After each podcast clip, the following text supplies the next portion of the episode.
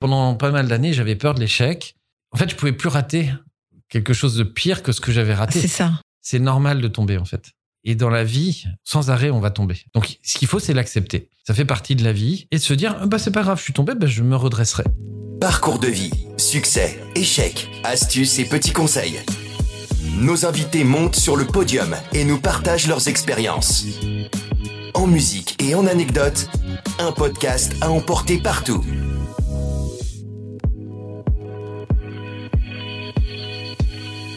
Bonjour et bienvenue sur le podium de Top Music. Le podium est un podcast qui vous fait découvrir des tranches de vie, des parcours exceptionnels, des tempéraments étonnants, accompagnés des musiques qui ont jalonné leur chemin. Passionnés et passionnants, nos invités nous partagent leurs succès, leurs doutes, leurs échecs et ce qui les fait avancer coûte que coûte. Cette semaine dans le podium, nous découvrons un homme rare qui manie l'intelligence du cœur aussi bien que l'intelligence artificielle. Un homme qui a fait du plus grand échec de sa vie la plus belle des aventures humaines. Luc Solaire voulait sauver des vies et rêvait d'être chirurgien. Pourtant, c'est avec un doctorat en informatique et la qu'il va aider la médecine. Aujourd'hui membre de l'Académie française de chirurgie, professeur associé à l'équipe de chirurgie digestive endocrine de l'IHU de Strasbourg, Luc Solaire est le président fondateur de Visible Patient, cette start-up made in Alsace qui reconstruit en 3D l'anatomie des patients pour assister les chirurgiens avant et pendant leurs opérations. Il ne sera jamais chirurgien, mais son défi du quotidien est de mettre l'informatique au service de la vie. Optimiste patenté, il a foi en la médecine. Ce scientifique humaniste qui a vaincu ses peurs nous explique aujourd'hui que l'important n'est pas de tomber, mais de savoir se relever.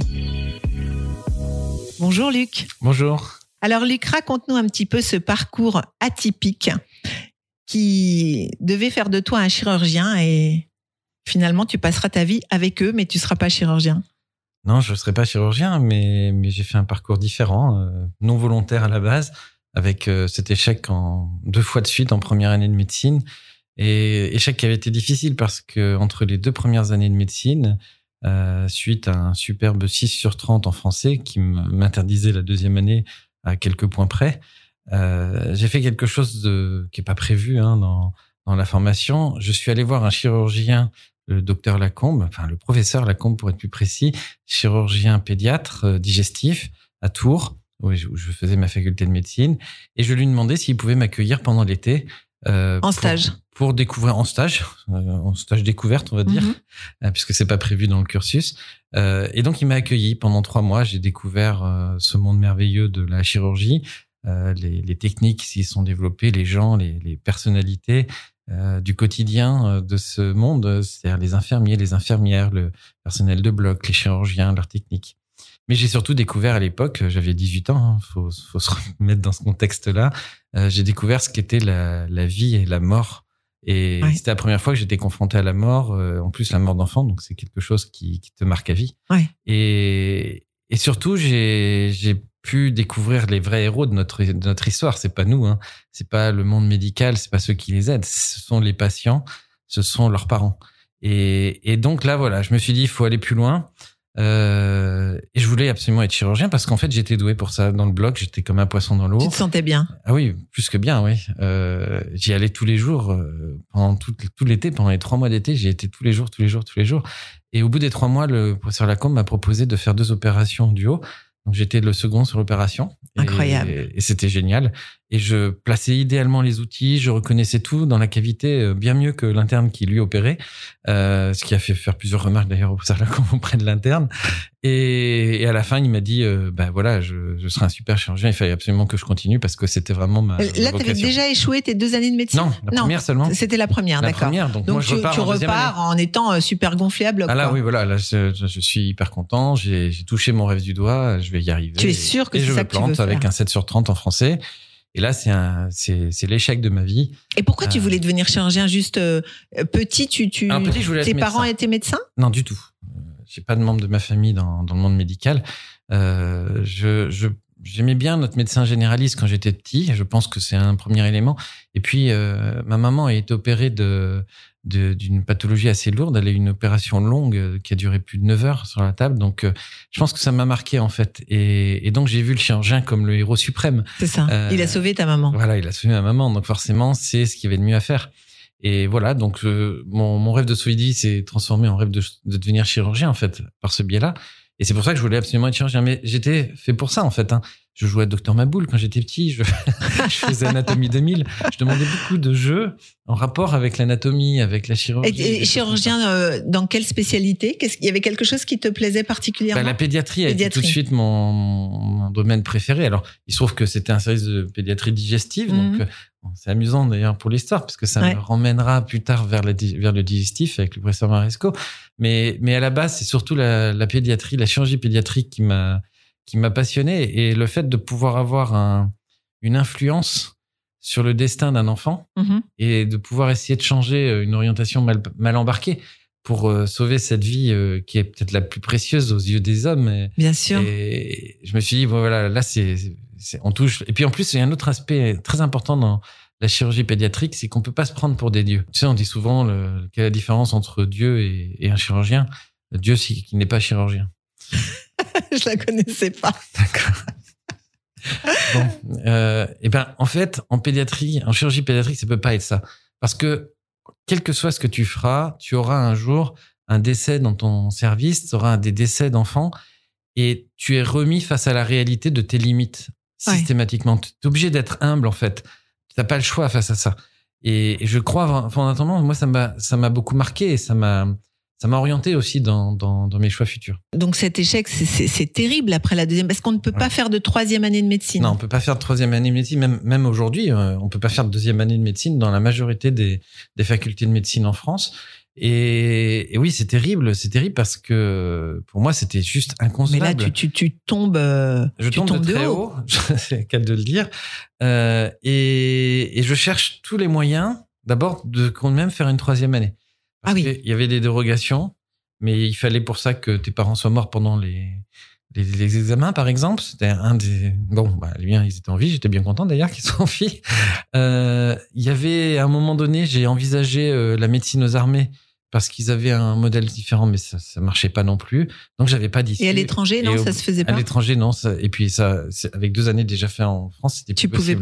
pas. Ouais. Donc, dans tous les cas, tout était fermé. Aïe, aïe, Et aïe. donc, pour moi, la, voilà, bah, la porte se referme sur mon rêve euh, que j'ai Ah. touché du doigt et c'est fini. Et là, t'as quoi? T'as 19 ans? J'ai 19 ans et je sais plus quoi faire. et t'écoutes un peu de musique, tu, tu te remontes le moral. euh? Euh, oui, alors là, on est plutôt dans la musique blues, là. hein.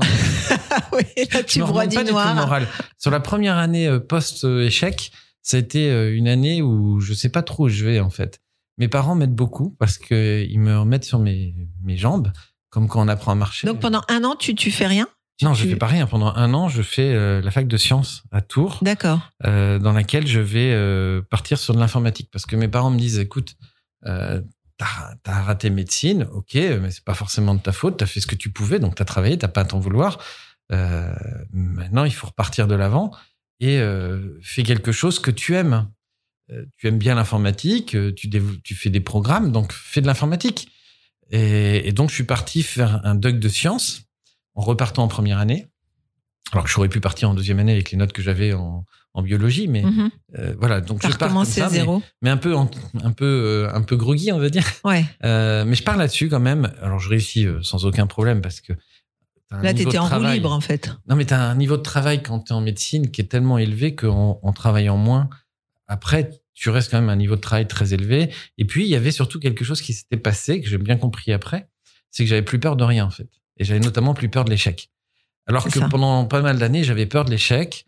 Là, je m'étais libéré de cette peur de l'échec. Et donc, en fait, je pouvais plus rater quelque chose de pire que ce que j'avais raté. C'est ça. Donc, pour moi, il y avait plus aucune notion d'avoir peur de rater. Puisque de toute façon, c'était pas grave, j'avais déjà raté. Même, il faut Alors, se j'avais motiver pas- pour j'avais faire autre pas de chose. motivation spéciale, si ce n'est de faire des études euh, pour continuer. C'était euh, avancer, il fallait avancer.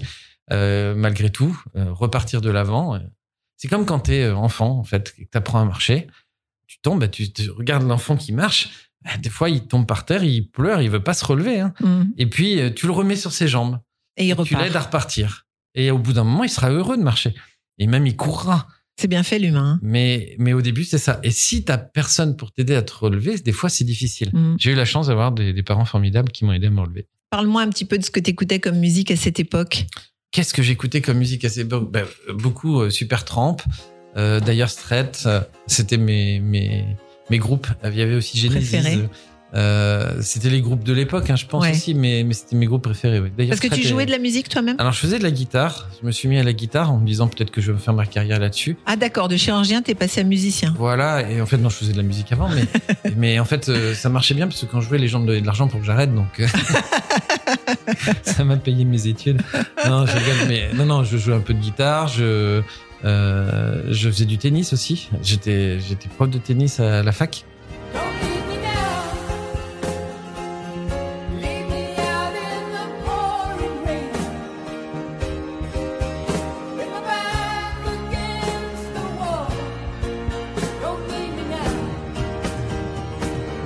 Donc, des cours Ah pour donc les euh, étudiants. quand même à un niveau euh, élevé le tennis. Ah oui, mais là encore, le, le retrait de la peur. Avant, avant médecine, quand je jouais au tennis, je perdais au premier tour de tous les tournois. Ah oui? Alors que je jouais très bien en entraînement, je perdais systématiquement parce que j'avais toujours peur de perdre. D'accord. Au final, ben, je perdais. Donc l'examen ou en tous les cas le, le, le, ouais, le concours, peut-être c'est aussi ça qui t'a... Qui t'a...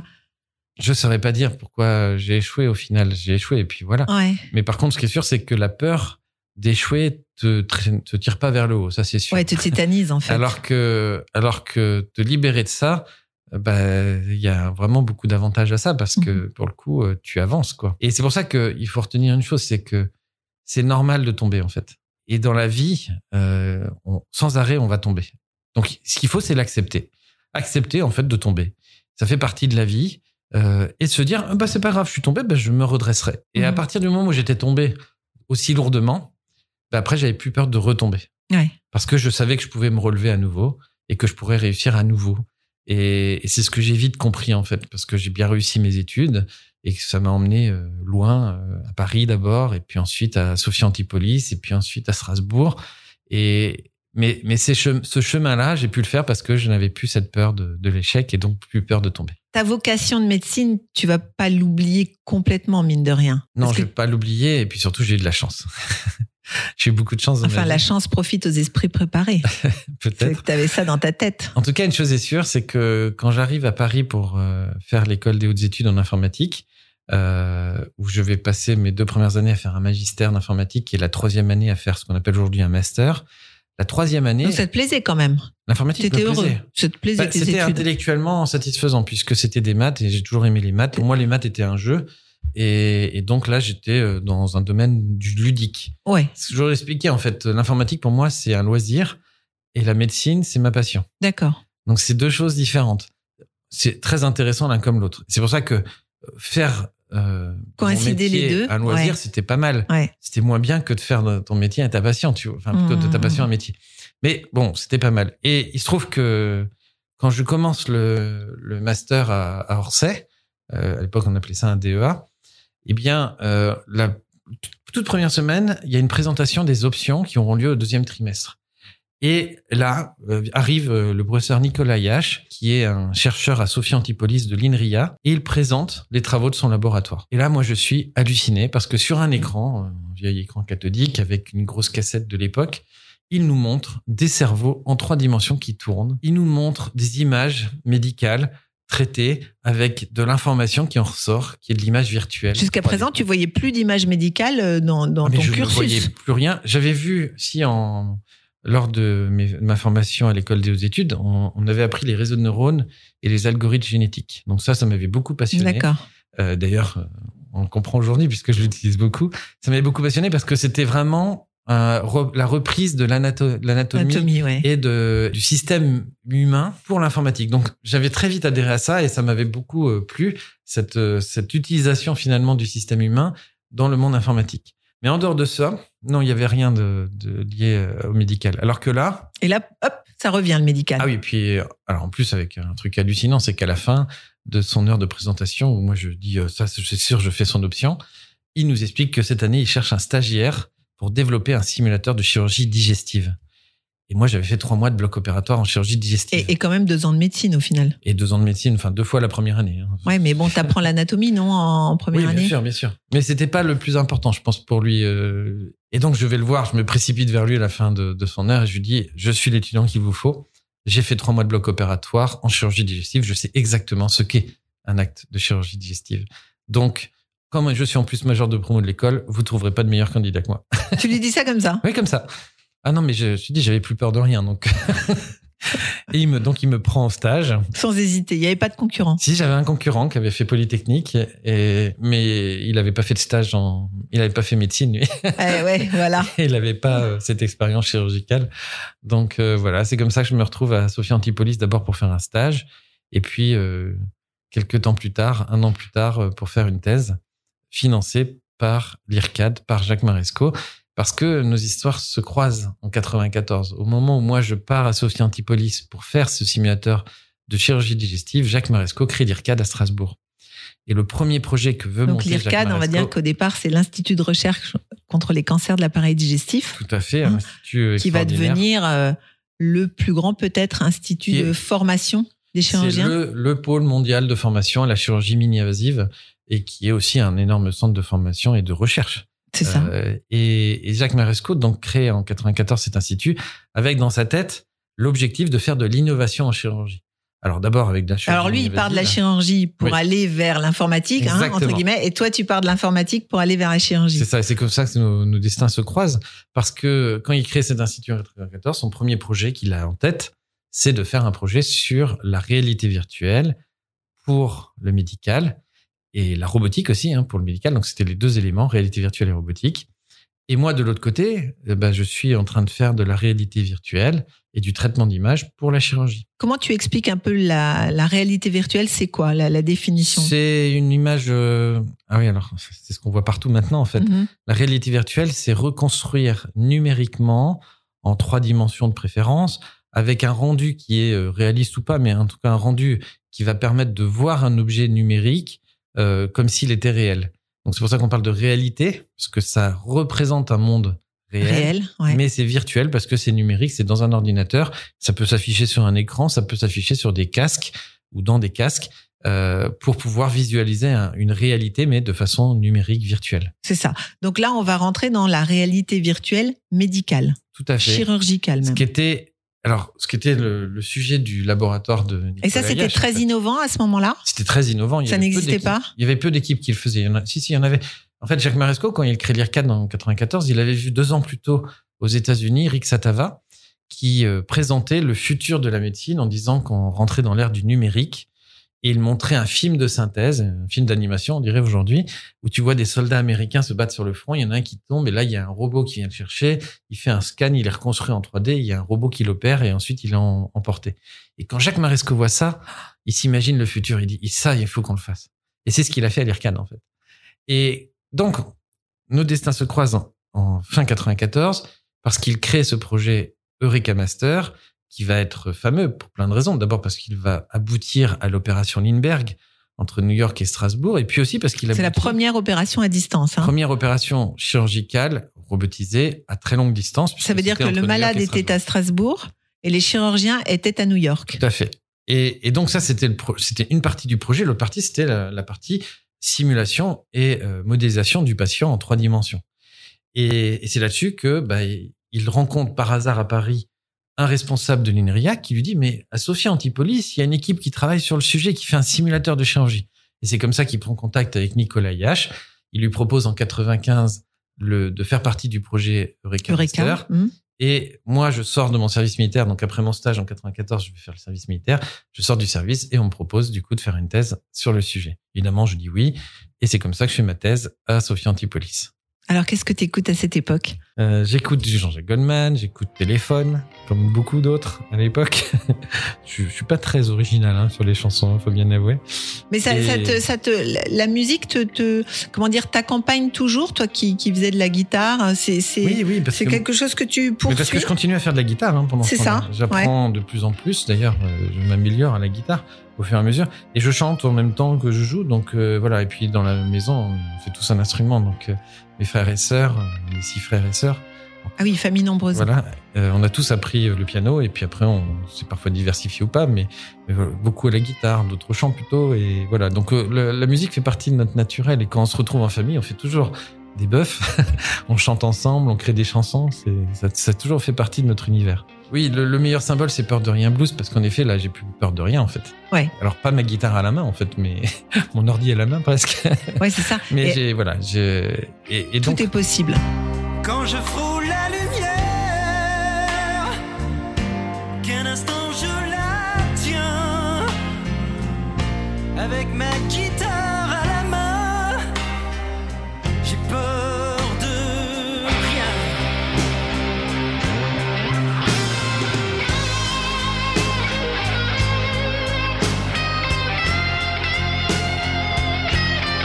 est possible. C'est pas facile pourtant, hein. la thèse est pas facile. Euh, et puis, c'est, Mais alors, attends, explique-moi. Une thèse, ça s'écrit. une thèse, ça se, d'abord, ça se développe en informatique. Mais t'es obligé de l'écrire À la fin. à la fin. À la Et fin toi seulement. qui as eu 7 sur 20, je crois, euh, Ouais, mais j'ai eu 16 après, 16 sur 20. J'ai eu 7 sur 30 en médecine. 7 sur Et 30 l'année en suivante, français. en doc sciences, j'ai eu euh, 16 sur 20 en- doc sciences Ah. le même examen. Donc, j'ai des hauts et des bas. Incroyable. ça dépendait des années. Mais ceci dit, euh, oui, d'abord, la thèse, ça se développe. hein. Il faut que tu comprennes en informatique, tu as un sujet, tu vas chercher ce que font les autres. Donc, tu lis la littérature d'articles d'autres équipes pour comprendre euh, ce qu'ils font, pour proposer quelque chose de mieux quand tu vois qu'il y a des failles. D'accord. Donc, s'il n'y a pas de faille, tu travailles pas sur le sujet, mais en, général, euh, tu travailles Donc l'idée, c'est d'améliorer quelque chose qui existe ou de, ou de problème. Ou de trouver des solutions à un trouver des problème qui n'a solutions pas de nouvelles. solution. D'accord. Et, et pour ça, tu t'appuies toujours sur euh, les connaissances du passé et tu essayes d'apporter des innovations par rapport à ces connaissances du passé. Puisque si les connaissances du passé ne sont pas arrivées à résoudre, ça veut dire qu'il manque quelque chose et c'est ça le principe d'une thèse. D'accord. Une fois que tu as réussi à développer le résultat, tu rédiges sur ce que tu as fait. Donc tu expliques la méthode que tu as développée et tu expliques les, les tests, les, les évaluations que tu as mis en œuvre pour démontrer que ça marche ou pour montrer aussi les limites de ce que tu as développé. Les deux sont aussi importants. Donc toi, qu'est-ce que tu as, qu'est-ce que as développé dans ta thèse? J'ai développé un logiciel qui extrait d'un scanner le contour du foie, les vaisseaux à l'intérieur du foie. Les- il y a plusieurs types de vaisseaux, donc ce qu'on appelle les veines du foie, et puis les tumeurs dans le foie. Ça, ça a été la première partie qui s'est terminée en, février, en janvier euh, euh, 1998. Euh, J'avais fini ça et je commence à rédiger. Toi, c'était, t'étais focusé sur le foie. C'était ton, ton sujet. C'était le fait, sujet hein de thèse, était sur le foie. D'accord. euh, en lien avec euh, l'IRCAD qui travaillait sur le sujet. D'accord. Et, et au bout de, de trois, trois, à peu près trois, quatre mois, j'ai fini la rédaction euh, de tous mes chapitres. T'as combien de temps pour faire une thèse? En tous ces trois ans. En tous ces trois ans en informatique. Hein. Donc ça dépend des thèses, mais en informatique, c'est trois ans. Et, et donc là, je- il me reste euh, deux mois avant de soumettre mon rapport aux rapporteurs. C'est des experts externes qui vont évaluer ton, ton travail. Comme il me reste deux mois, je propose à mon directeur de thèse de travailler sur le volet qui m'intéressait moi le plus, c'est-à-dire l'anatomie. Parce que en modélisant en trois dimensions, c'est en, en calculant le contour des organes dont on parlait, on peut avoir une reconstitution en 3D des organes. Et je me rends compte que l'anatomie vasculaire qui est devant mes yeux ne correspond pas à l'anatomie que j'ai appris en médecine. Alors, je creuse. Ce que je propose à mon directeur de thèse, c'est justement d'aller vers ce qu'on appelle la segmentation anatomique, c'est-à-dire une définition fonctionnelle de l'organe hépatique que le foie, donc, et à partir des vaisseaux. Et, et là, ben, je me rends compte qu'en effet, les travaux qui ont été euh, faits par Quino, qui expliquaient l'anatomie du foie, euh, à la base étaient corrects. C'est-à-dire que Quino, en 1957, il prend 111 fois, pour être précis, de cadavres, il injecte dans un des vaisseaux du plastique et il fait fondre ça dans de l'acide et il voit apparaître devant lui le- les vaisseaux internes du foie, puisque eux, le plastique, lui n'a pas fondu, c'est que l'organe qui fond. Et du coup, il se retrouve avec un arbre vasculaire et il gratte et il voit qu'il y a huit sous-branches, on va dire. Donc, tu peux couper des branches sur très huit territoires. C'est ce qu'il définit et on appelle ça la segmentation de Quino. Ce qu'il explique à l'époque, que tout le monde a oublié après, c'est que, par exemple, le- la branche qui rentre dedans, qu'on appelle le tronc-porte, se sépare en deux branches, une à droite, une à gauche. Tout le monde apprend ça. Sauf que dans sa thèse, quand tu lis la thèse, tu vois que ça, ça n'est vrai que dans 72% des cas. C'est-à-dire qu'il y a 28% des cas pour qui c'est pas vrai. Mais quand on apprend l'anatomie en médecine, on te le dit pas ça. On te dit globalement que tout le monde est pareil. Après, quand tu vas faire euh, des études supérieures, c'est plus loin, euh, quand tu vas faire de la chirurgie, on va t'apprendre l'anatomie spécifique de ta, de ta zone. Et là, tu vas rentrer dans ce qu'on appelle les variations anatomiques. Si tu fais des options anatomopathologiques, tu vas aussi rentrer dans ce détail-là. Après, quand, si tu vas, si tu creuses les études dans un domaine spécifique, on t'apprendra, il y a une majorité des patients qui ont cette anatomie, mais il y a des variations, et voilà les variations principales. D'accord. C'est ce que tu apprends. Et ces variations, elles se voient pas forcément de l'extérieur. Ce que Ah, je veux dire, c'est que tu peux vivre avec un foie qui soit pas du tout le même que celui du voisin. En fait, personne n'a le même foie que son voisin. Ah bah personne. voilà, d'accord. Pour être plus précis, il n'y a pas deux patients identiques sur le plan vasculaire. Pas deux. Et Même on des parle jumeaux. du foie, mais c'est c'est tous les organes, C'est non? tous les organes. Hein c'est tous les organes. Ok. Et Donc c'est plus 72%. Euh, Alors, 72% ont une séparation d'un tronc en deux branches. D'accord. Les autres, ils ont parfois trois branches euh, qui séparent au niveau du tronc, parfois quatre, parfois autre chose. Tu as 16% des patients qui ont quelque chose qui est tellement différent qu'on ne le nomme même pas. Donc on dit autre chose, c'est 16%. D'accord. Donc tu vois que c'est quand même assez fou et ces variations sont massives. Et ce que je montre avec ma thèse, c'est que d'une part, avec l'ordinateur, on peut éviter le problème lié à ces variations en déterminant pour chaque patient les territoires vasculaires qui vont alimenter les zones pathologiques.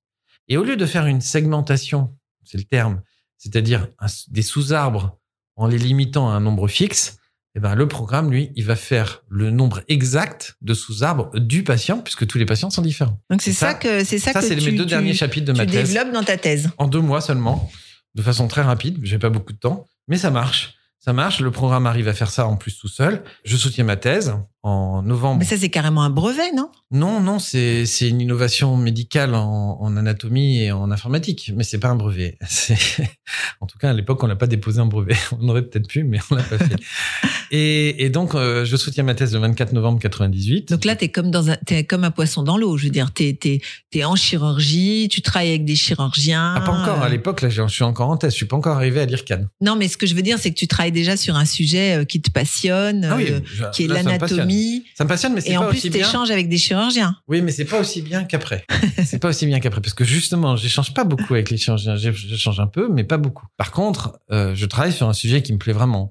Là, je suis au cœur de l'anatomie. Je vois bien les avantages. Là, tu es toujours à Sophie je Antipolis. suis toujours à Sophie Antipolis. Je finis ma thèse, donc je la soutiens le, le 24 novembre 98. Et suite à ça, General Electric me propose un poste. Euh, c'est une très grosse société américaine. Pourquoi Parce que eux, ils voient la thèse que tu es en train de faire Ah, ils ont compris, oui, oui, bien sûr. Ah, d'accord. Ils font même partie du jury. Ah, voilà, d'accord. Ils viennent, ils viennent assister à la thèse, hein, pour Mhm. être plus précis. Et puis Jacques Maresco, qui est, euh, qui a financé la thèse, bien sûr, lui aussi voit ce que j'ai fait. Et Jacques Maresco me propose de venir à l'IRCAD pour créer une équipe de recherche sur le sujet.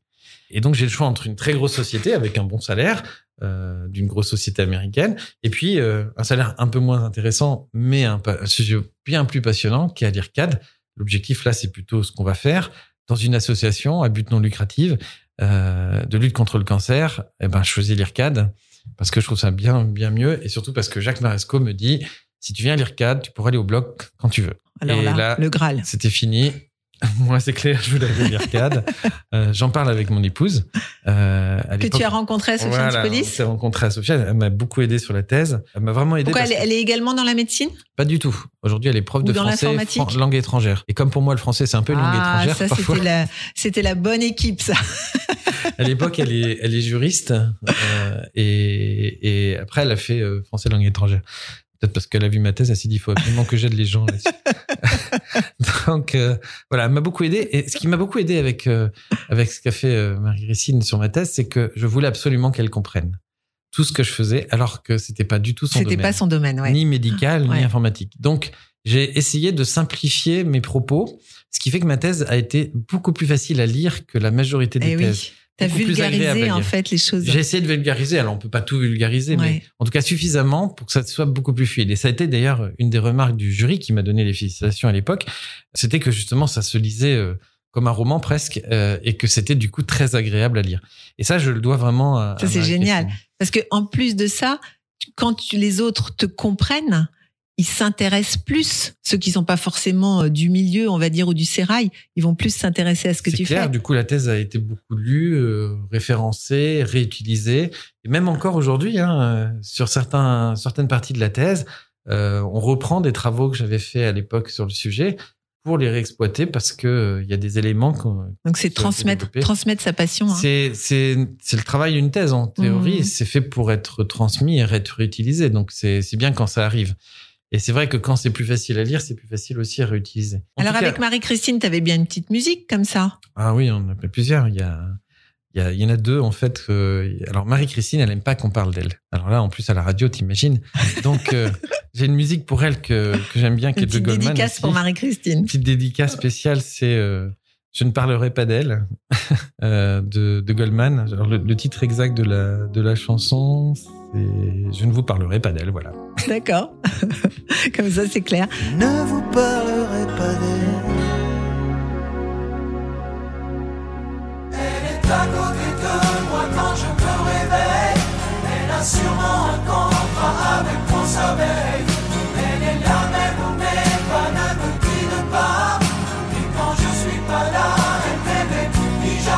Ça, c'est un petit peu votre chanson à vous? Notre chanson à nous, c'est la musique de Forrest Gump parce que on a été au cinéma ensemble le voir quand on était jeunes et voilà, ça reste. Et puis le film est sublime.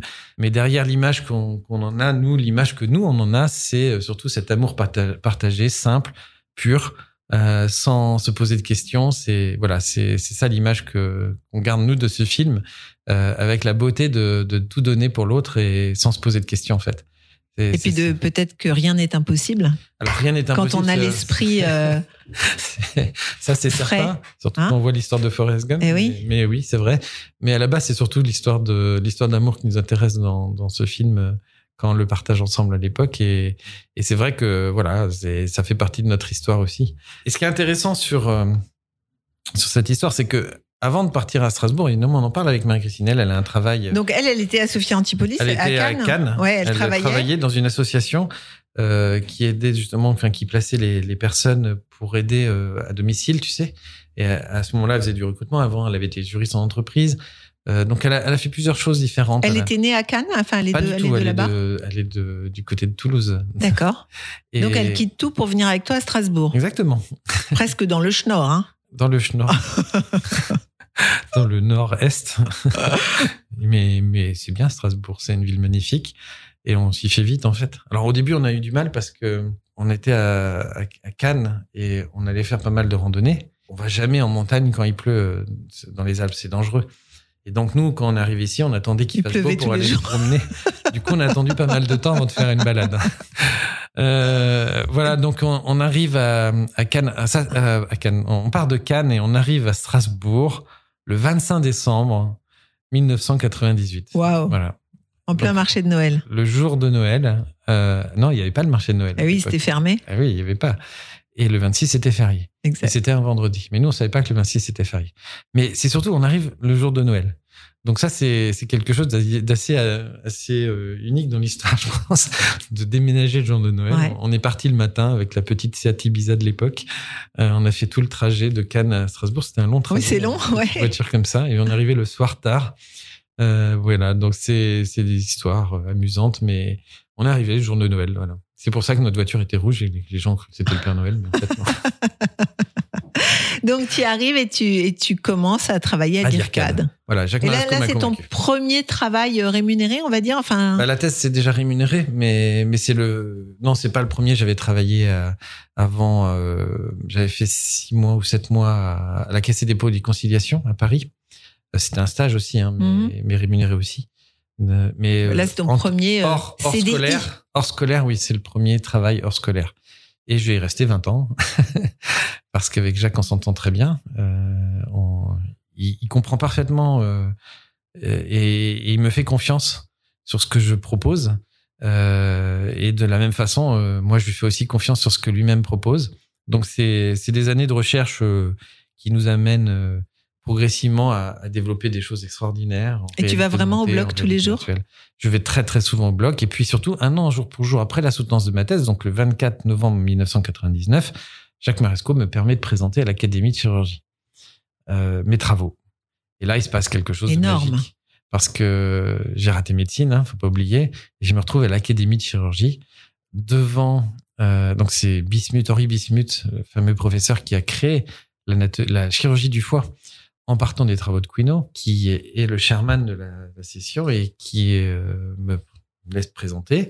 Et à la fin, Ah, ça se passe où? Ça, c'est à Paris? C'est à Paris, oui, à rue des Saint-Père. Dans un endroit euh, complètement dingue oui, On génial. imagine un amphithéâtre ça, euh, un peu ancien comme ça. exactement C'est ça. Oui, oui. T'as deux étages, c'est assez sympa. Et tout- tout- tous les professeurs sont là assis. euh, Exactement. Les, Et toi, les- t'es devant. Les anciens professeurs plutôt. Et donc là, moi, je suis là pour présenter. Et j'explique que l'anatomie de Quino est fausse, Bismuth, qui est présent, l'a- a commencé à la corriger. Il a créé un segment 4A, un segment 4B. Et quand il fait ça, en fait, il corrige correctement parce qu'en fait, il se rend compte qu'il y a deux origines vasculaires différentes pour ces deux vaisseaux, alors qu'avant, c'était un seul segment. C'est pas logique. Si c'est un sous-arbre, il devrait pas y avoir deux branches pour y arriver, mais une seule ou une seule origine. Donc déjà là, on est dans l'erreur topologique que je- j'essaie d'expliquer. Et, et je j'explique qu'il faut aller plus loin. C'est c'est pas suffisant de s'arrêter là et qu'il faut généraliser ce concept, ce qu'on peut faire avec l'informatique. Et que quand on le fait avec l'informatique, voilà ce que ça donne. Tous ces gens qui sont devant toi, ils ne touchent pas une bille en informatique. Ah bah non, pas du tout. Mais Oui, ils oui, comprennent très bien les images 3D. C'est ça. Et, et donc à la fin de ma présentation, ben, je leur explique que en gros c'est pas c'est faux en fait. L'anatomie de Quino est fausse, non pas à l'origine parce que ce qu'il a lui écrit Mm. était juste, mais ce qu'il ce qui a été généralisé était faux. C'est ça. Et c'est la généralisation qui la rend fausse. Et euh, à la fin de mes propos, euh, Bismuth dit eh ben écoutez ça tombe bien il y a Quino qui est dans la salle on va lui demander ce qu'il en pense et je pensais qu'il était mort Quino il a écrit son truc en 57 donc je pensais qu'il était plus de ce monde et en fait s'il était là et bien vivant et donc il se lève donc je me suis dit qu'il va venir me mettre une claque et en fait non euh, je l'ai mis un peu hein, quand même je dois avouer que là quand je le vois se lever je me dis oh, Tu devais quand même avoir la boule au ventre, non? Ah oui oui Il y avait Jacques Maresco dans la salle? Non. Non. Euh, et, et Quino dit euh, une phrase que je retiendrai toute ma vie, c'est dans mes rêves les plus fous, j'aurais jamais imaginé qu'un jour on puisse faire ce que vous avez montré. Tout ce que vous avez dit est parfaitement juste, correct. Et après, à la fin- il est venu jusqu'à moi et il m'a offert ses livres qu'il m'a dédicacés. Oh, Les livres qu'il avait écrits sur le sujet.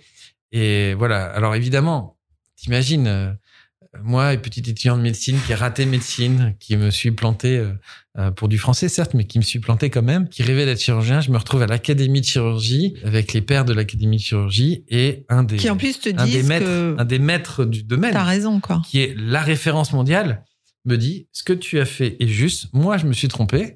Et toi, tu as raison. Et grâce à ton informatique, là, ce que toi, tu as développé, ben, en fait, tu corriges réellement le problème. Et j'aurais même pas imaginé qu'un jour on puisse faire ça. C'est une revanche incroyable sur la vie. Ouais. Et donc, en cette année, en 2000, je suis, en 2020, je suis rentré à l'Académie de chirurgie. Donc, à l'époque, je, je fais qu'une présentation. Bien Depuis, sûr, je suis devenu bien sûr. académicien. Euh, C'est extraordinaire. J'étais reçu à l'Académie en début d'année. Donc tu es professeur. Luc Solaire. Alors, ça, c'était un an après, ça n'a rien à voir. Un an après la, la présentation, donc ça, c'était en 99. En septembre 2000, euh, pardon, 1980, non, en, septembre 2000. 2000, 2000, oui, 2000, c'est ça. Euh, je deviens professeur associé à l'équipe de chirurgie digestive et endocrine du professeur Maresco. C'est le professeur Maresco qui a proposé et qui a obtenu ce poste. Et je lui dois aussi ce poste de professeur. Et ça a été validé par l'université. Euh, Ça, c'est comme une revanche incroyable. Hein. bah, C'est un destin en tout cas, incroyable. ça me permet réellement là de basculer dans Bah, ça te donne une capacité de non Voilà. Et Ouais. de- je peux du coup communiquer plus facilement ces résultats innovants parce que je suis beaucoup plus écouté en tant que professeur Ouais, qu'en tant qu'informaticien dans ce monde. Comme quoi, la bif et le moine, assez- quand même, hein, dans ce milieu. un peu en tout cas, Euh, pas que, mais mais en tout cas un peu, oui, bien sûr.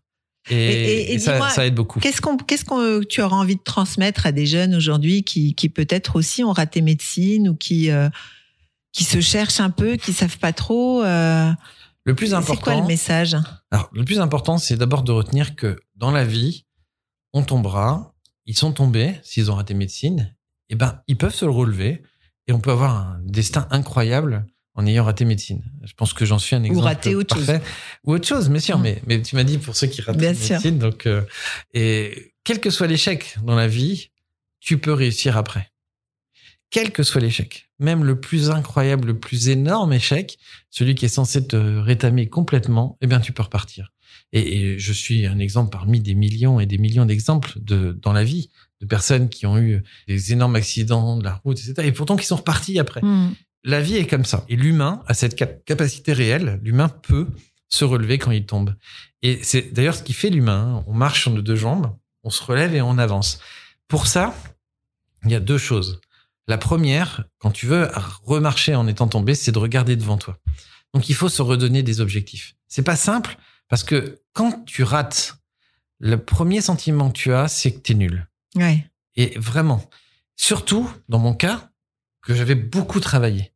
Donc, quand tu rates en ayant, en ayant rien fait, si tu veux, Voilà, tu te dis, pas bah, c'est de ma faute. tu dis voilà, bon, de toute façon, j'ai rien foutu, c'est normal.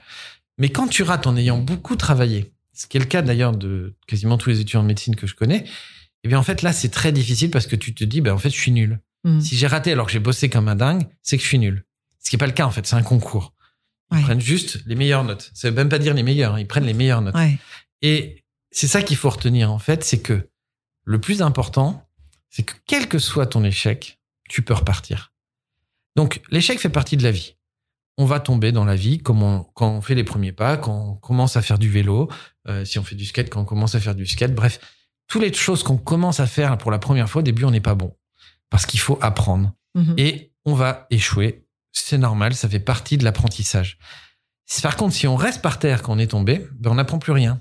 On reste dans un monde où on ne fait plus rien et là, on est cuit en fait, on peut plus avancer. Donc le- la chose numéro un, c'est on se remet debout et on avance. Et pour ça, il faut donner regarde des devant. objectifs. On regarde devant. Ouais. Si tu regardes derrière au premier pas, tu vas tomber. Ça veut dire quoi? Ça veut dire qu'il faut pas regarder les raisons de l'échec? Non, c'est pas ça. Tu as droit de regarder les raisons de l'échec. C'est pas un mal de d'essayer de comprendre pourquoi tu t'es trompé. Mais à la rigueur, le plus important, c'est pas ça. Tu auras le temps plus tard de regarder ton En fait, c'est ta nouvelle, ton nouvel objectif. Là, d'abord, il faut hein. apprendre à marcher. C'est ça. T'es tombé, il faut remarcher. Tu à nouvelle cheval, destination, On te dit quoi. quand tu tombes à Mm, il mm. faut te remettre Faut remonter tout de suite, ouais. Et tu- on- il faut pas rester sur la douleur, sur la Ouais. chute. Il faut réavancer. Ouais. Et ensuite, ensuite, tu prends le temps d'analyser parce que tu es à nouveau reparti. Et là, tu peux profiter pour réfléchir et prendre le temps d'analyser. Ça t'empêche pas, quand tu viens d'échouer, d'essayer d'analyser aussi. Si tu es en capacité de le faire, tant mieux. Tout le monde n'est pas capacité de le faire. Mais en tout cas, il faut avancer. Ça, c'est un message essentiel. Le deuxième élément, c'est il faut arrêter d'avoir peur sans arrêt, en fait, parce que je sais que c'est facile à dire une fois que tu as échoué, euh, comme moi, de dire qu'il faut pas avoir peur. Mais la réalité, c'est que dans la vie, on, est souvent face à nos peurs et ces peurs paralysent l'humain, paralysent nos capacités, nous empêchent d'être aussi bons et aussi performants qu'on pourrait l'être. Quand tu regardes, ça se voit très bien au tennis, hein, c'est un exemple assez parlant. Tu vois bien euh, un joueur qui est bon, en général, il lâche ses coups, comme on dit.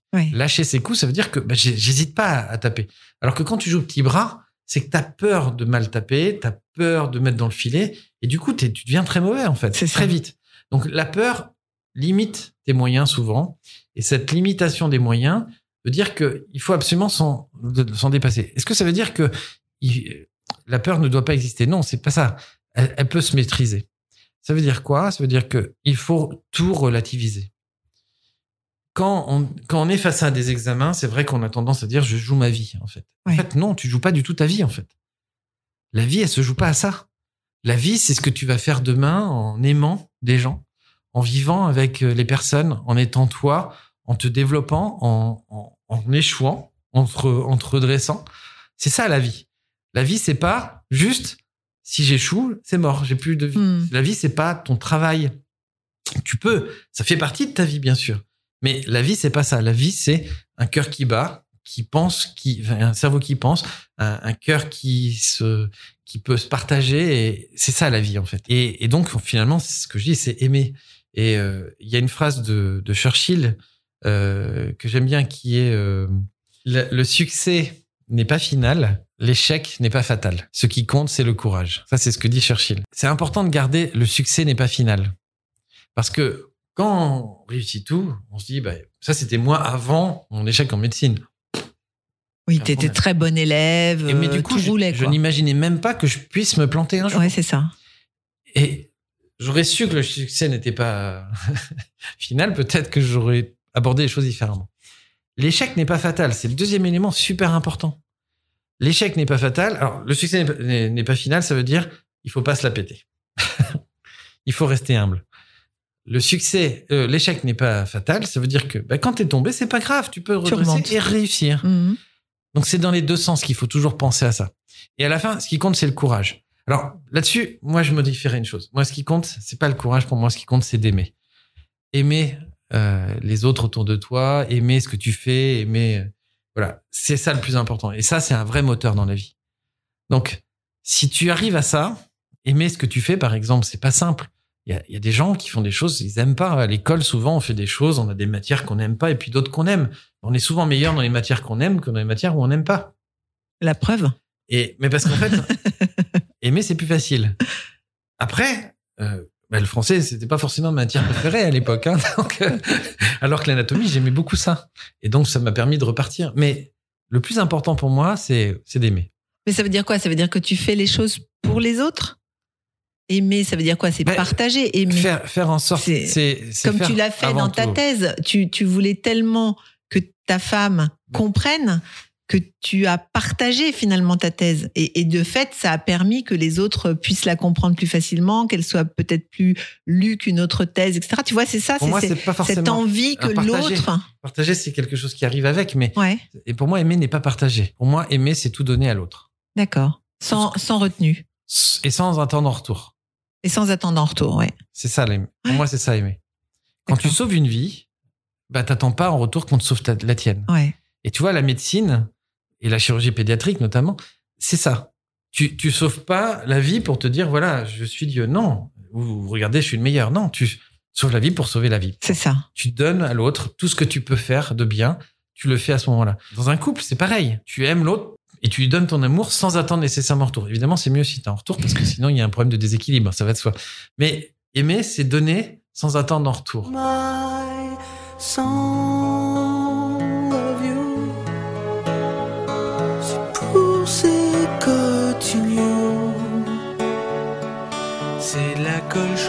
pour que tu partes jamais. Que tu dises il y a une chanson que j'aime beaucoup qui, qui me rappelle la naissance des enfants. Par exemple, c'est La Song of You. Ça, c'était une chanson que j'avais transformée à la naissance d'Émilie, ma première, euh, ma, première de mes deux enfants, donc, mais, aussi ma première fille. C'est la, pre- la première, c'est quand tu la vois sortir comme ça, c'est très impressionnant. Le deuxième, t'as plus l'habitude. Ça veut pas dire que t'es pas impressionné pour autant. En plus, c'était un garçon, donc c'est vraiment différent. Les deux, je les adore, hein, ils sont super en plus, mes enfants. Mais euh, oui, voilà, donc c'est c'est des moments magiques de la vie quand, quand tu as la chance d'être parent. Et, euh, Et tu transmets ça à tes enfants, cet amour, euh, J'espère. ce- cas, cette passion que t'as, qui t'anime. C'est pas que moi, hein, c'est vraiment une histoire de à deux euh, avec Marie-Christine où on essaye de transmettre ça. Marie-Christine travaille euh, au Fossé des Trades, elle donne des cours euh, de français langue étrangère euh, en, pour, pour permettre à des personnes qui ne parlent pas le français de l'apprendre et de pouvoir euh, s'insérer dans notre société. C'est essentiel. Et euh, essayer de partager sans arrêt, je pense que ça fait partie de notre ADN en fait. Et, et on vit beaucoup plus heureux en fait en faisant ça. C'est que quand on offre un cadeau, finalement, tu te parfois fais beaucoup à plus toi. heureux Ouais, quand tu vrai. offres que quand tu reçois parfois. C'est vrai, c'est vrai. Et, et ben c'est ça en fait. C'est pour ça que je dis le plus important c'est aimer. Et, et donc bah, tu me demandais quel message je voudrais donner. Ben euh, l'échec n'est pas fi- n'est pas fatal, le succès n'est pas final. Euh, L'important c'est d'aimer. Je crois qu'il y a une chanson qui dit ça, l'important c'est d'aimer. Oui c'est pour ça, mais je crois que c'est les d'Obispo, c'est pour ça.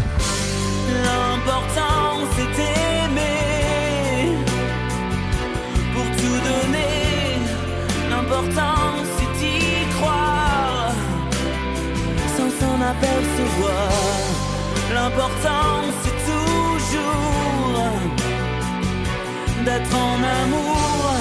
L'important c'est donner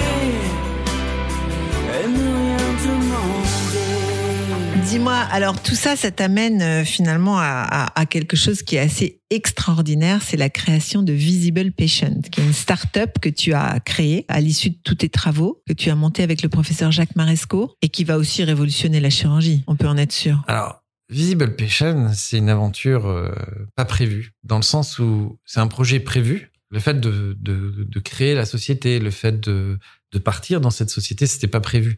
En fait, Non, parce que tu deviens chef d'entreprise maintenant. ben voilà, je, créé une je suis devenu euh, chef d'entreprise en 2013 en créant Visible Patient avec Jacques Maresco, avec Adlandine Makowski, avec Arnaud Charnoz, euh, qui étaient deux membres de mon équipe que j'avais recruté euh, l'une en 2001 et l'autre en 2003. C'est une aventure à quatre au début où on crée cette structure, on, on s'investit dedans. Et mais au début, moi, je reste à l'IRCAD. Je suis président de Visible Patient, mais je reste à l'IRCAD. Et puis, euh, je bascule à plein temps chez Visible Patient en, en 2017, en septembre 2017, parce que la société va pas bien. euh, on n'arrive pas à vendre parce, parce qu'on avait dans notre modèle économique, on avait prévu que la sécurité sociale prenne en charge. Alors, pour, expliquer un petit peu ce qu'est Visible Patient. Donc, Ce Visible, Visible Patient, Patient, c'est en fait c'est assez simple à expliquer. Euh, quand tu veux prendre la route, aujourd'hui tu prends ton GPS et dans le GPS tu as une carte. Ça te semble logique. À une époque, tu utilisais des cartes. Personne prendrait la route avec des photos satellites sans rien écrit dessus. Eh bien, les médecins prennent la route avec des photos satellites sans rien écrit dessus. c'est ce qu'on appelle un des scanner. images médicales, scanner ou IRM. Et ce qu'on fait, c'est qu'on crée une carte. On extrait dans l'image médicale le contour des routes, ça va être les vaisseaux. On va les nommer. On va faire le, les villes, ça va être les organes, et on va les nommer. Et tout ça, on va pas le faire qu'en 2D. C'est pas une carte 2D, c'est comme les derniers Google Maps. Tu peux avoir la ville en 3D. Et c'est le patient qui est lui en 3D. C'est un laboratoire médicale. On reçoit les images et en retour, on fournit la cartographie tridimensionnelle de chaque patient puisque chaque patient est différent. C'est ça. Ça, c'est le principe. Donc, c'est le chirurgien au départ qui t'envoie euh, son scanner ou son IRM, enfin le scanner ou l'IRM de son patient, oui. Ou le radiologue, ou même le généraliste peut-être. En général, c'est plutôt le chirurgien ou le Voilà. radiologue. Toi, tu vas reconstruire à l'aide de tous tes logiciels le- le- l'organe en trois dimensions L'équipe euh, des manipulateurs en radiologie, l'équipe de production, réalise cette modélisation. et fait. tu la retransmets au chirurgien. C'est ça. On lui renvoie comme un résultat d'analyse de sang. C'est ça Euh, on- au lieu de partir du sang, on part de l'image et on donne un résultat qui va pouvoir visualiser grâce à des logiciels qu'on a aussi développés qui permettent de simuler l'opération sur la copie virtuelle du patient. Donc il n'y a plus de Donc, risque il peut s'entraîner. Il peut s'entraîner, il peut regarder par où il va passer, il peut regarder si tiens je vais couper ce vaisseau, qu'est-ce que ça va avoir comme influence et il va ce territoire est dévascularisé donc ça veut dire qu'en fait Comme un plus. simulateur de vol. Alors, quand même pas à ce niveau-là, euh, c'est plutôt un logiciel de planification. D'accord. Vraiment comme le GPS, où avant de partir, tu dis, tiens, je vais passer Je par cette par route, là, tu montes la etc. route et tu Ouais. dis, non, ça me va pas, je voudrais Ça va vous par mettre là. tant de temps. Voilà, exactement, c'est plutôt ça, mais en 3D. Et alors, cette image-là que tu vas lui renvoyer, il peut la regarder sur un ordinateur, sur un Sur son smartphone. téléphone. euh, C'est ça fait. qui est complètement incroyable. C'est-à-dire qu'il peut l'avoir avec lui. Et il peut l'avoir au bloc. Le logiciel est, est un, un dispositif médical certifié. Euh, certifié, ça veut dire qu'il y a eu un contrôle par un organisme indépendant au niveau européen, au niveau américain. Donc, on a les deux certifications. Et on est en plus, la société Visible Patient est certifiée ISO 13485. Ça veut dire quoi? C'est-à-dire que tous les ans, on a un organisme qui vient vérifier notre assurance qualité. Euh, donc, il vérifie. euh, Et pour tout te dire, la semaine prochaine, on a une semaine complète d'audit pour euh, parce que tous les ans, on a ce contrôle. Oui, donc c'est extrêmement encadré. C'est extrêmement encadré. Ouais. Donc ces images que tu renvoies au chirurgien, avec lesquelles il va pouvoir s'entraîner éventuellement euh, à l'opération, hein, euh, au départ, donc dans l'idée de Visible Patient, ces images-là, tu les vends. Alors, au début, quand on crée Visible Patient, on pensait pouvoir le faire au sein de l'IRCAD.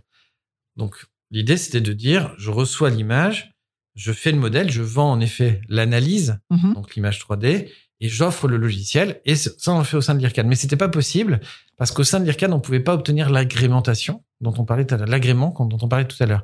Euh, c'est-à-dire ISO, etc.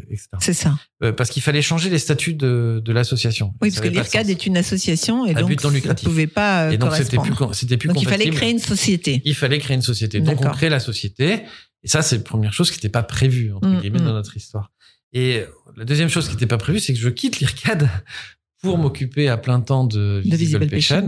Euh, et donc ça, bah, je l'ai fait par nécessité, entre guillemets, de mener le projet à- au, au bout parce qu'il est essentiel, ce projet. Mm, mm. Euh, avec Visible Patient, avec cette analyse, on sauve des vies. Bien sûr. C'est-à-dire qu'il y, a des- il y a des cas cliniques pour lesquels il y a des possibles erreurs médicales si on n'a pas le modèle 3D.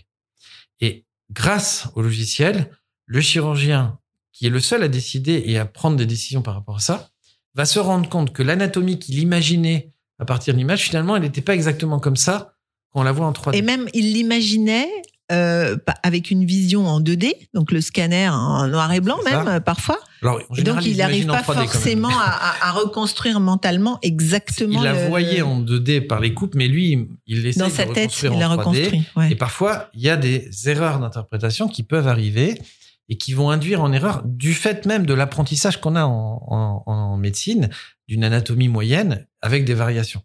Et il y a des grands experts qui arrivent à dépasser ces limites, euh, d'autres qui sont un peu moins experts qui n'y arrivent pas. Et même les grands experts, face à certains cas, peuvent se tromper. C'est dingue quand même. Et euh, le professeur Belghiti, par exemple, montrait que quand il opérait, dans 20% des opérations, pendant l'intervention, ils se rendaient compte qu'il y avait une erreur par rapport à ce qu'ils ça. imaginaient et ils changent l'opération pendant l'opération. Hmm. Donc, tu vois, ils arrivent quand même à corriger quand ils, quand ils ont eu une erreur d'interprétation en amont. Ils vont se rendre compte pendant l'opération, ah ben c'est pas du tout ce que j'avais prévu.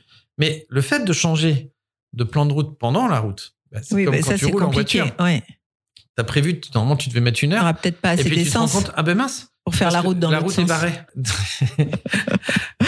Donc tu, tu roules et tu te rends compte, mince, la route est barrée. Du coup, tu vas faire un détour et ça va te prendre plus de temps. Et évidemment, ça, ça augmente ce qu'on appelle les morbidités post-opératoires, c'est-à-dire les complications, Ah oui. qui sont pas des mortalités, hein, qui sont des morbidités. Euh, et évidemment, ça, c'est un vrai problème. Donc grâce à Visible Patient, il va anticiper tout ça. il anticipe tout, Donc il sait à l'avance sur quoi il va prévoit, tomber. il sait à l'avance, voilà, Voilà. exactement. Il Donc sait il- à l'avance où sont les, les barrages, les bouchons, etc. Et donc, il peut choisir le meilleur, la meilleure stratégie. la meilleure Et en stratégie. plus, la tester. C'est ça. C'est encore mieux. Donc, il va pouvoir essayer des choses peut-être parfois qu'il imaginait même pas possible. Il va les essayer et se dire, ah bah si, en fait, c'est possible. Et ça, c'est ce qu'on a vu beaucoup, nous. Euh, Je donne souvent l'exemple de cet enfant de 5 ans, opéré par le professeur François Beckmer à Strasbourg, qui avait prévu le retrait complet du rein gauche parce que le, le rein semblait totalement envahi par la tumeur. Et avec la modélisation 3D, alors que, bon, je précise, hein, c'est pas que lui, c'est l'équipe radiologique, chirurgicale, oncologique. Oui, bon, bien sûr, c'est un, travail qui se fait jamais seul. d'équipe. Il y Ouais. avait un double contrôle en aveugle par une deuxième équipe d'experts à Paris qui avait conclu à la même chose. Eh bien, avec la modélisation 3D, en fait, grâce à la simulation, il peut simuler, et c'est ce qu'il fait avant l'opération, la pose de ses agrafes. Et là, il se rend compte qu'il y a un morceau du rein gauche Qui n'est pas faisait- atteint. qui faisait 17% de volume, mais qui fonctionnellement grâce au logiciel, le logiciel calcule ça, faisait un tiers. Et du coup, il préserve ça. Et il préserve deux tiers à droite. Résultat, l'enfant n'aura pas de transplantation, pas de dialyse.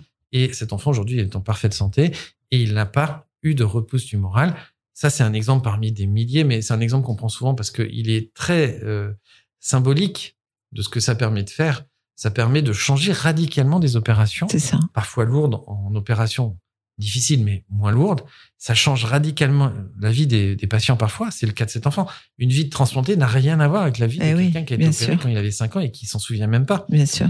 Et évidemment, tout ça, c'est ce que permet ce genre de choses. Le fait d'avoir une carte, évidemment, ça a été un progrès. C'est unique, pas Visible Patient? C'est, Vous êtes Dans les seuls format, dans le monde unique. Ouais. C'est-à-dire que euh, on est les seuls aujourd'hui, par exemple, à avoir un- une prise en charge à 100% par des grandes assurances. Ah oui, alors donc on en était là tout à l'heure, c'est-à-dire que vous vendez ce modèle, enfin vous imaginiez que ce modèle allait été- être pris en charge par la sécurité sociale. Ben voilà, Et en fait, c'est pas un peu le possible. pari parce que, on, parce que vu le bénéfice que ça Bien apporte, sûr. ça semblait une évidence.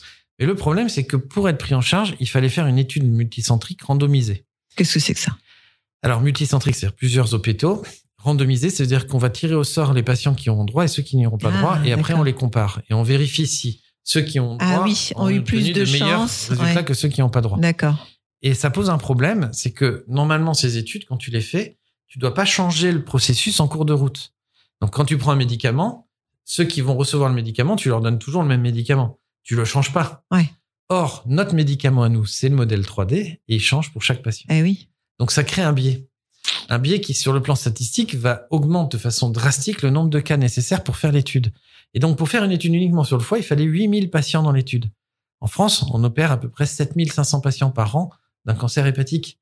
Alors, 8000, c'est donc plus que tous les patients Eh en. France. On peut pas emporter tous les patients en France dans une étude. D'où la non prise en charge par la sécurité Bah, il sociale. fallait faire quatre années d'études pour mener à bien l'étude. Il fallait quatre années. Ça coûtait 8 millions d'euros pour mener une étude avec à la fin potentiellement peut-être une prise en charge qui n'était pas Mmh. garantie avec en plus un résultat qui sur le plan statistique n'était pas aussi fort que ce que nous on proposait, qui était une autre façon de travailler, où on disait non, le chirurgien prépare son acte sans le modèle 3D, sans Visible Patient. Ensuite, on lui donne Visible Patient et il compare. Il dit ah ben finalement, est-ce que je change d'avis ou pas par rapport à ce que j'avais prévu? Et ensuite, il fait l'opération et pendant l'opération, il vérifie, il a les deux informations, ce qu'il avait prévu sans Visible Patient, ce qu'il prévoit avec, et il peut contrôler.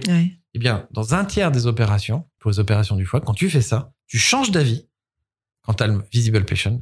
Et dans 100% des cas, c'est validé pendant l'opération que ce changement d'avis était le bon. Était le bon. Et ensuite en post-opératoire. Donc, ça, c'était une étude qui était en soi largement suffisante pour nous, mais qui n'est pas valide pour la partie prise en charge. Donc, cette Ça, c'est le côté un peu administratif, non de, de... Non, c'est juste que c'était logique par rapport aux médicaments, mais là, en fait, on arrive à une nouvelle ère Ouais, ça. avec des choses c'est plus une nouvelles. question de médicaments. Et le, Ouais. il faut changer les, les méthodes d'évaluation pour s'adapter. Et c'est pas encore fait. Ouais, ouais. c'est pour ça qu'on a fait le choix. Et c'est pour ça que je reviens à Visible Patient en, en septembre 2017.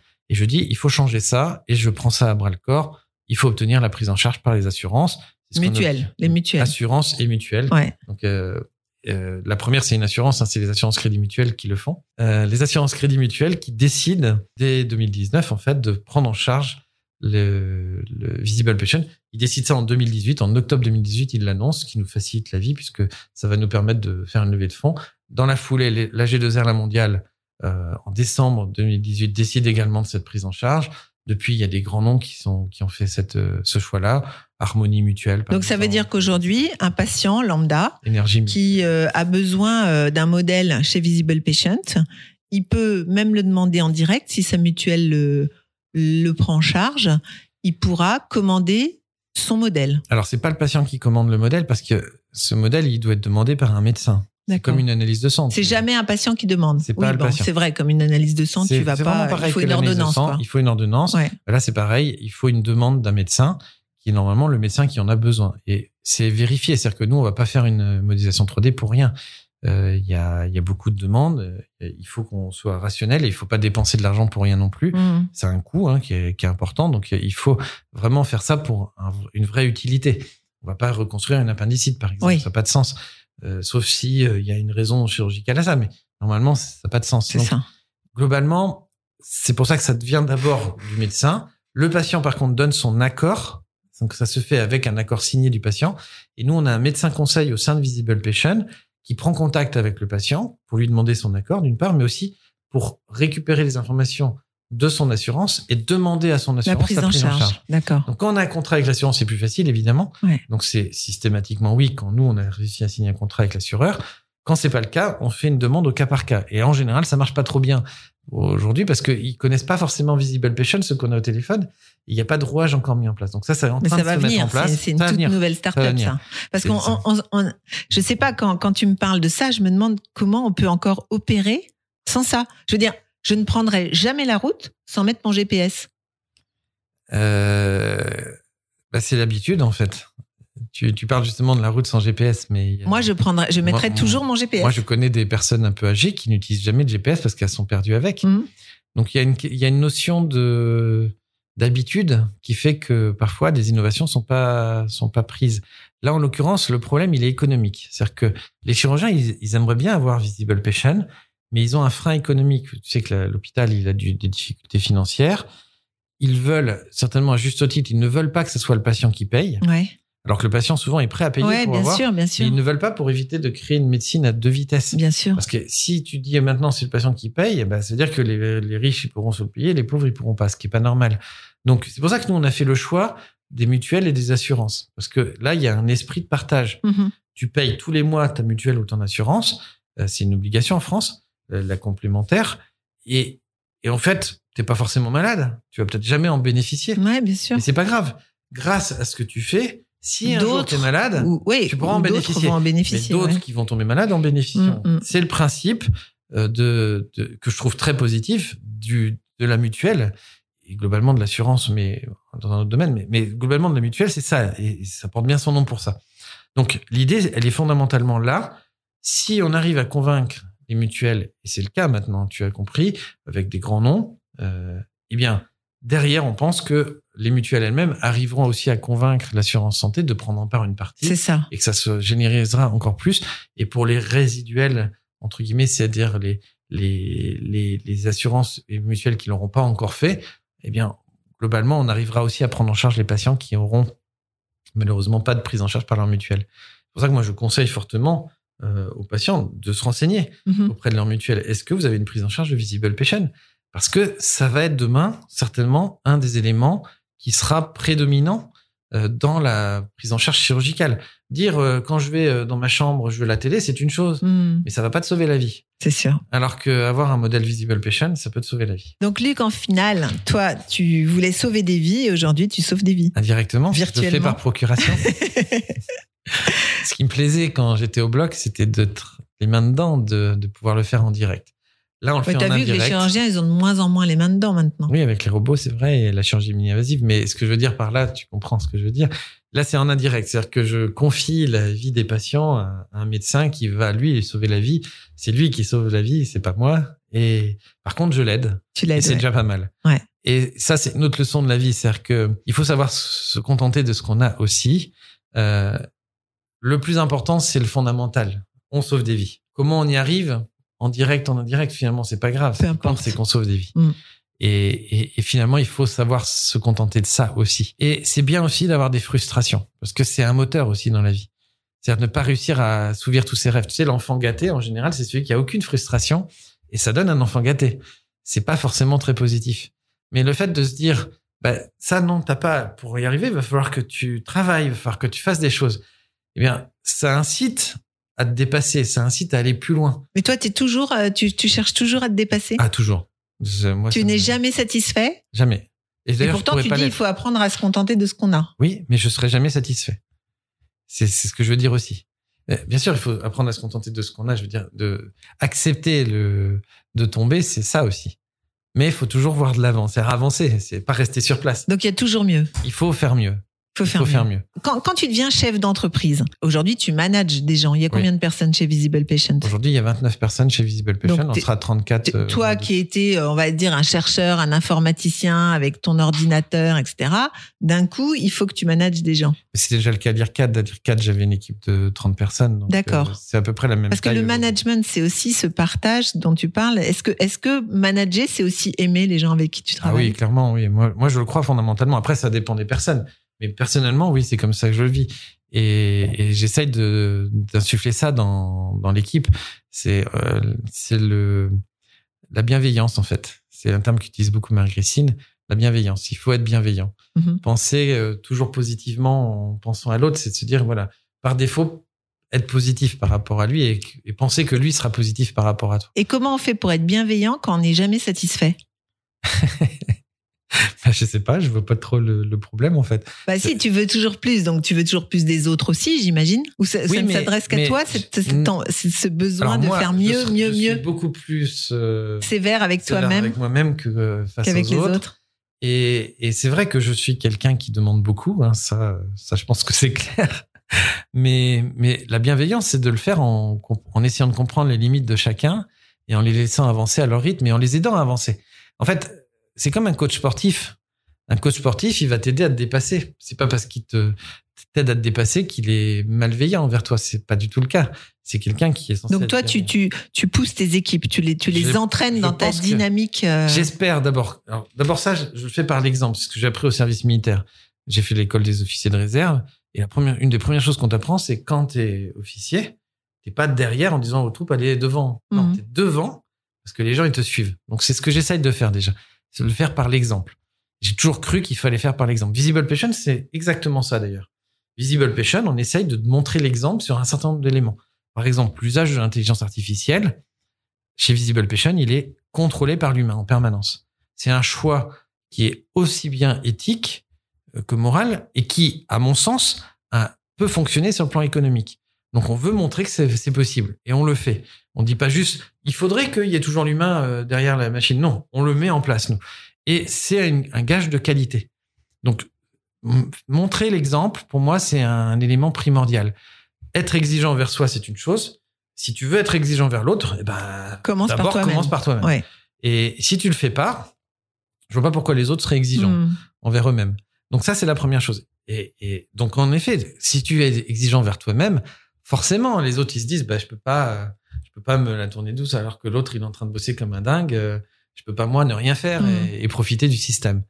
Alors évidemment, ça dépend des personnalités. T'en as qui peuvent avoir cet, euh, cet état d'esprit. En général, j'essaie de m'entourer de personnes qui ont un bon état d'esprit. Ou qui ont en tous les cas envie, comme toi, euh, d'avancer.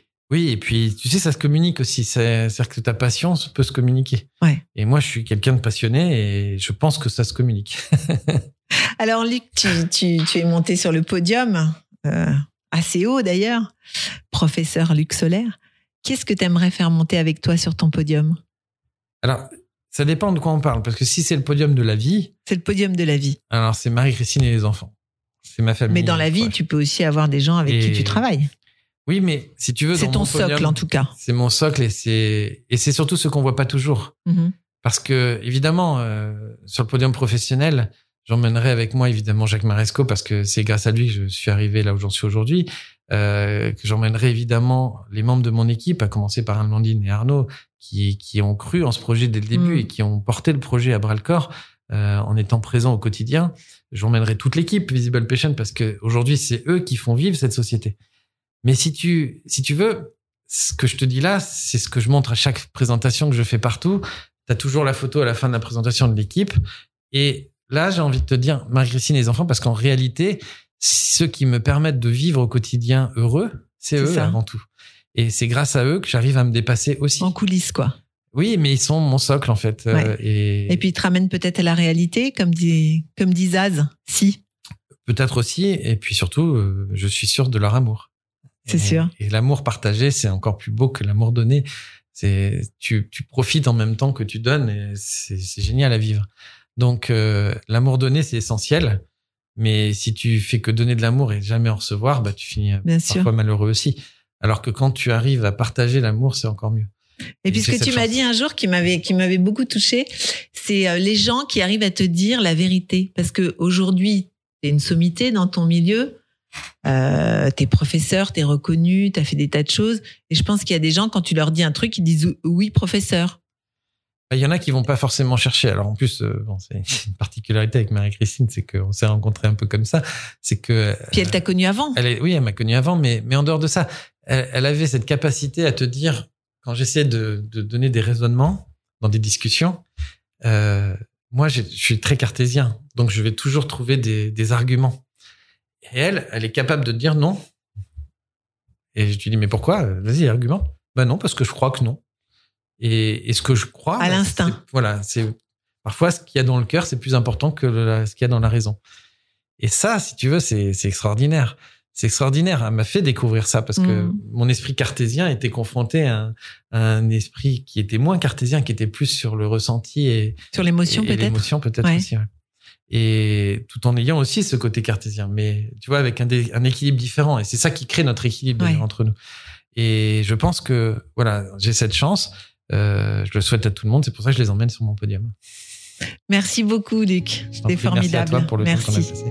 Si j'étais l'ami du bon Dieu, si je connaissais les prières, si j'avais le sang bleu, le don d'effacer tout refaire, si j'étais reine ou magicienne, princesse, fée, grand capitaine d'un noble régiment, si j'avais les pas d'un géant.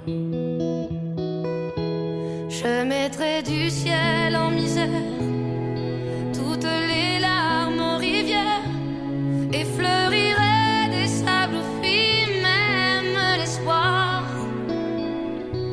Je sèmerai des utopies, plier serait